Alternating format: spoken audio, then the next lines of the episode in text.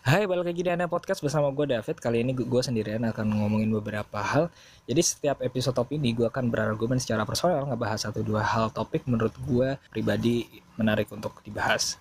Tapi sebelumnya yang lu perlu tahu kenapa di episode-episode sebelumnya gue jarang terdengar ya karena gue sering disensor sebenarnya. Jadi di, banyak dipotong lah. Jadi alangkah lebih baiknya sebelum kita mulai pastikan di sekeliling lu nggak ada orang sama sekali atau lebih amannya lu pasang earphone atau enggak headphone di telinga lu. Oke udah siap semua ya, kita mulai aja. Beberapa menit ke depan bersama gue ngebahas hal-hal serius dengan host yang nggak bisa serius.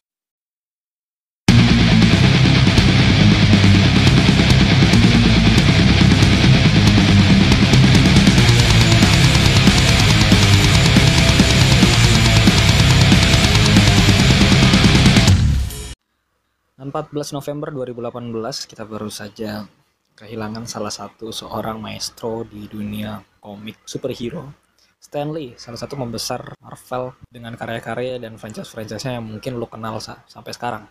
Salah satunya adalah ada Iron Man, ada Hulk, ada Fantastic Four dan banyak lain. Dan salah satu yang paling besar yaitu Spider-Man yang hasil penjualannya bisa menyaingi Batman dan Superman yang kala itu didominasi oleh DC berkat dia juga persaingan antara DC dan Marvel ini cukup menarik. Gue sih nggak peduli lo mau fanboynya Marvel atau DC, tapi gue pribadi respect atas dedikasinya hingga akhir tuanya pun dia masih berkecimpung di dunia yang dia besarkan ini. Gue pribadi kalau mau nonton film-film Marvel itu biasanya gue nyariin dia gitu. Gue penasaran dia itu jadi apa di film ini.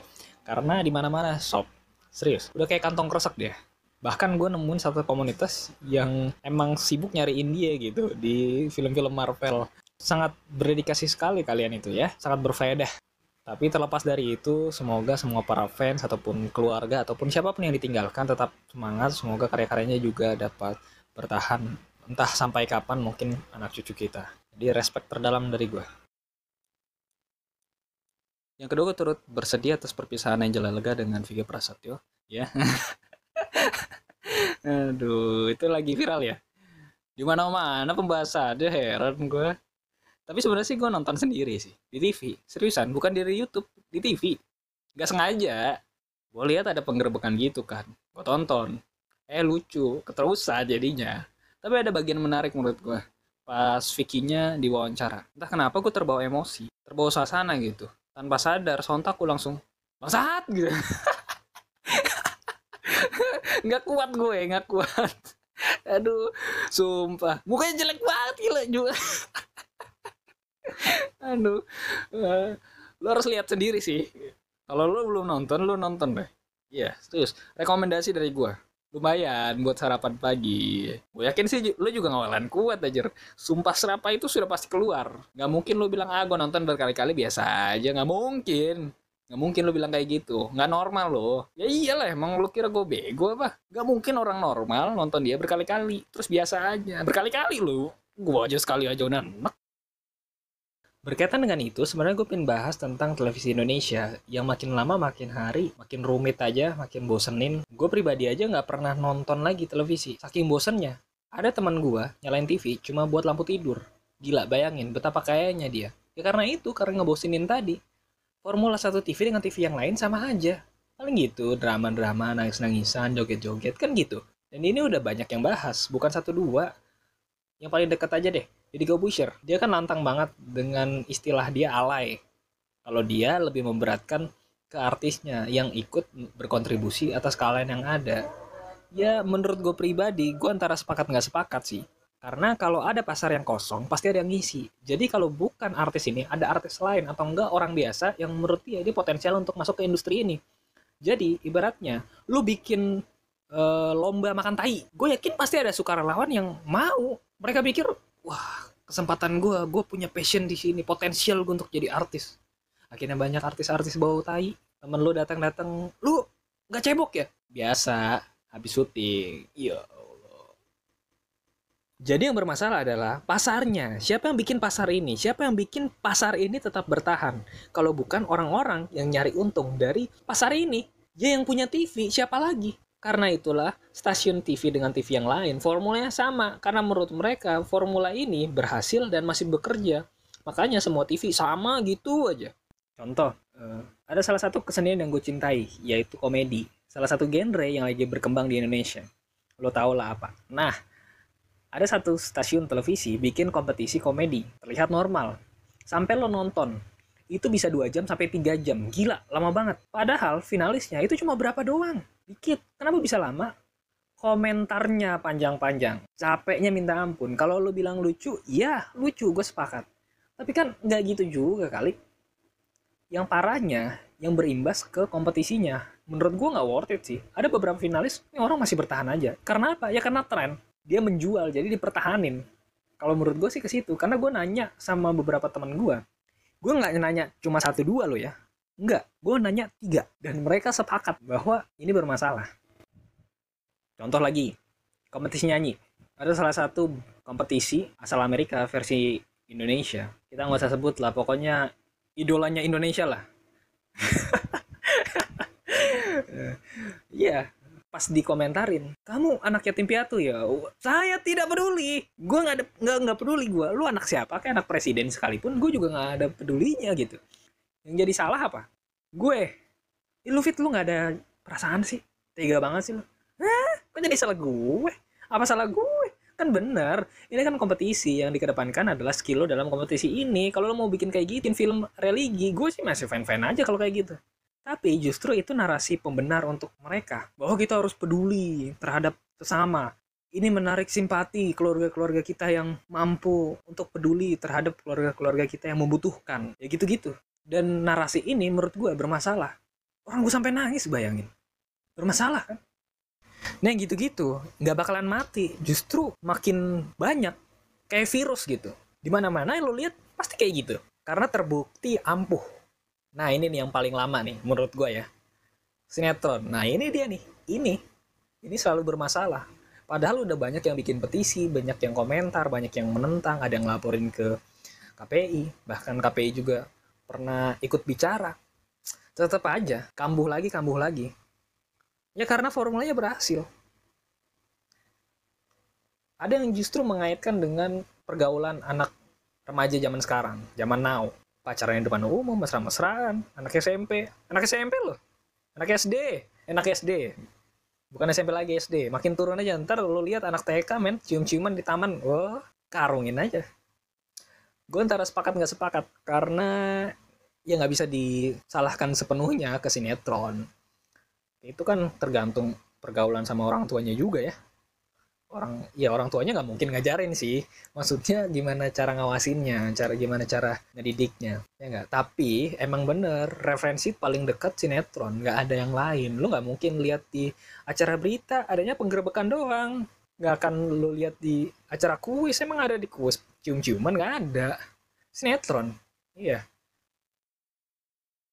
Tapi yang gue permasalahin bukan hanya dampaknya dari awal sinetron itu sudah bermasalah. Mulai dari alurnya, terus konflik yang diangkat, dialog, tujuan filmnya. Itu sangat bermasalah. Masalahnya, keluarga gue nonton, otomatis kan gue nonton ya.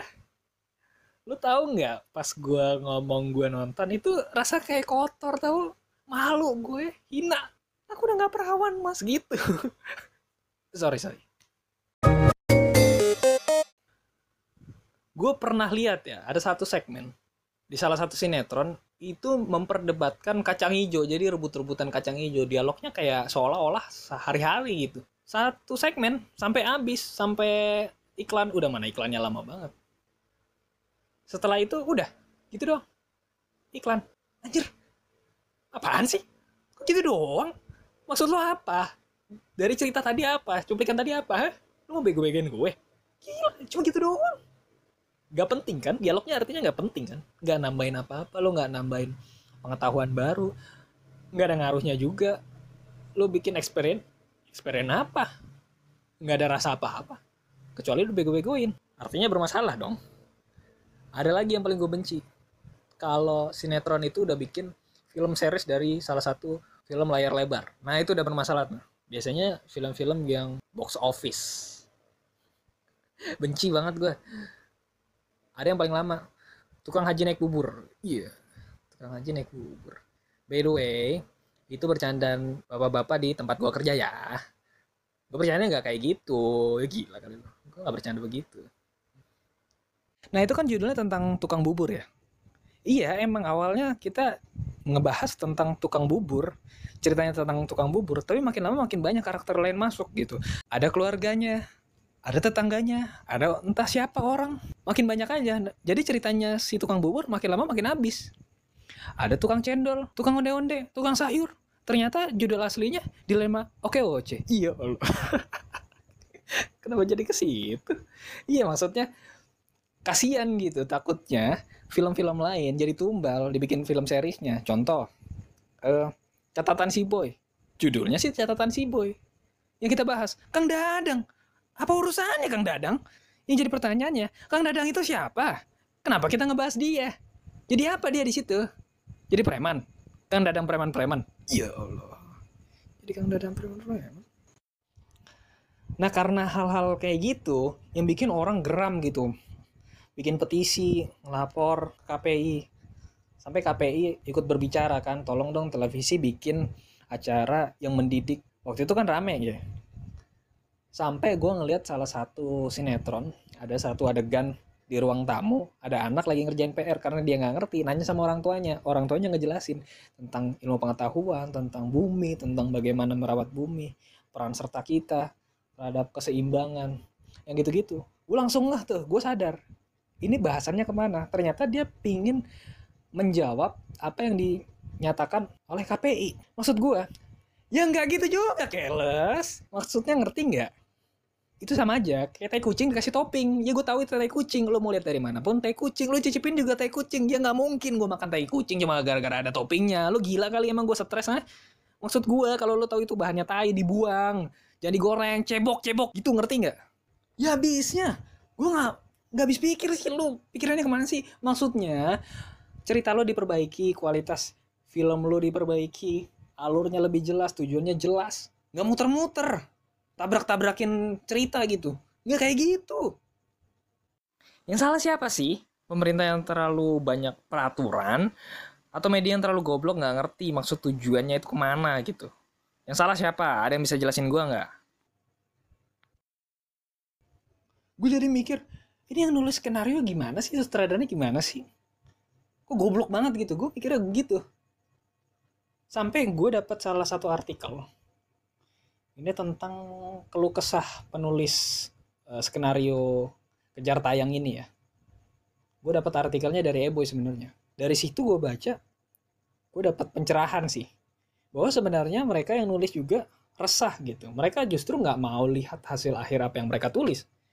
Malu. Dalam hati gue iya juga sih nggak mungkin ada yang pede gitu bangga dengan apa yang mereka tulis. Padahal udah dicerca banyak orang kalau dipikir-pikir penulis-penulis ini bisa bikin skenario kejar tayang artinya kan mereka cukup mumpuni ya nah gue jadi kasihan gitu kasihannya karena ini kalau lo melakukan aktivitas atau rutinitas yang gak sehat, lo nya jadi gak sehat. Ngerti gak maksudnya?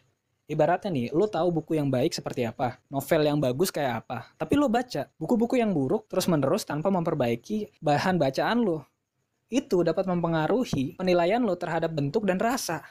Jadi kan kasihan ya Ketika gue ngomongin kayak gini, pasti ada yang bilang, itu kan masalah referensi, itu masalah pangsa pasar. Ya kalau gitu nggak usah nonton. Ya iyalah gue nggak bakalan nonton. Tapi kan kasihan keluarga-keluarga gue yang nonton gitu masih banyak yang nonton. Kenapa bertahan sampai sekarang sinetron? Ya karena masih banyak yang nonton.